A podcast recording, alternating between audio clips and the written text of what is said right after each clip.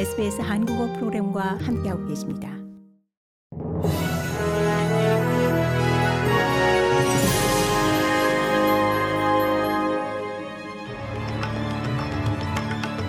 (2023년 1월 10일) 화요일 오전에 SBS 한국어 간추린 주요 뉴스입니다. 인도네시아 타닌바르 지역에서 발생한 규모 7.5의 지진으로 오늘 새벽 다윈에서도 흔들림이 감지됐습니다. 국내 언론들은 지진 발생 지역으로부터 1,800km 떨어진 다윈에 사는 주민들이 오늘 새벽 3시 15분께 흔들림을 느끼고 잠에서 깼다고 보도했습니다. 다윈에 사는 트레버 파워 씨는 2분 이상 굉음이 들렸고 흔들림을 느꼈다고 말했습니다. 이런 가운데 호주 합동 쓰나미 경보센터는 호주 본토와 섬, 테러토리들의 쓰나미 위협은 없다고 평가했습니다. 남호주주 리버랜드 지역에서 홍수로 불어난 물에 휩쓸리며 실종된 것으로 여겨지는 남성에 대한 대규모 수색 작업이 오늘도 계속되고 있습니다. 경찰은 이 남성이 머리강 인근 록스턴 노스에서 홍수로 불어난 물 때문에 실종됐다는 신고를 받았습니다. 남호주 긴급 서비스 구조대원들은 타주들의 지원을 받아 경찰 수색 작전을 돕고 있습니다. 남호주주에서는 높은 강수위로 인해 이 며칠 내 테일랜 밴드의 페리 선착장이 폐쇄될 것으로 전망돼 주민들의 이동에 큰 불편이 예상됩니다. 소방관들이 퀸즐랜드주 달링 도슨스 지역의 가옥들을 위협하는 산불을 통제하기 위해 안간힘을 쓰고 있습니다.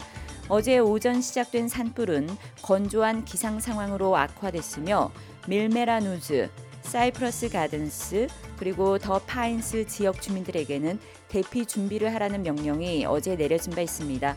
퀸즐랜드주 소방방재청의 웨인 왈티스블 씨는 350에서 400헥타르가 불에 탔으며 초목이 우거진 곳으로 빠르게 불길이 옮겨붙고 있다고 말했습니다.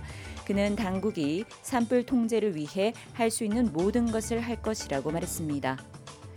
3월 25일 실시되는 뉴사우스웨일즈 주총선을 앞두고 주택 취득세가 핵심 쟁점으로 급부상하고 있습니다.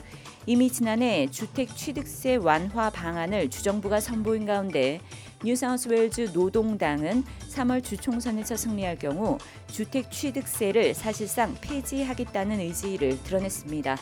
즉 80만 달러 이하의 집을 구입하는 첫 주택 구입자에게는 주택 취득세를 면제하고 80만에서 100만 달러 집의 경우 인하된 누진세율을 적용하겠다는 겁니다. 한편 뉴사우스웨일즈 주정부의 부동산 개혁법 하에서는 첫 주택 구입자들의 경우 150만 달러 이하의 주택 구입 시 주택 취득세를 400달러의 기본세에 이 토지 가격의 0.3%를 매년 분할 납부하는 토지세로 대체할 수 있습니다. 고국에서는 성남 FC 후원금 의혹과 관련해 민주당 이재명 대표가 오늘 피의자 신분으로 검찰에 출석합니다. 대선 전에 제기된 여러 의혹 가운데 검찰 조사를 직접 받는 건 이번이 처음으로 제3자 뇌물 혐의 적용이 가능한지가 핵심 쟁점입니다. 현직 제1야당 대표가 검찰에 소환되는 건 처음으로 민주당은 지도부와 의원들이 대거 동행해 엄호에 나설 예정이지만 국민의힘은 개인 범죄에 당 전체가 방탄에 나섰다며 비판했습니다.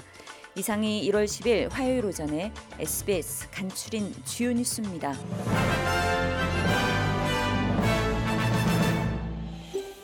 더 많은 이야기가 궁금하신가요? 애플 포드캐스트, 구글 포드캐스트, 스포티파이 또는 여러분의 포드캐스트를 통해 만나보세요.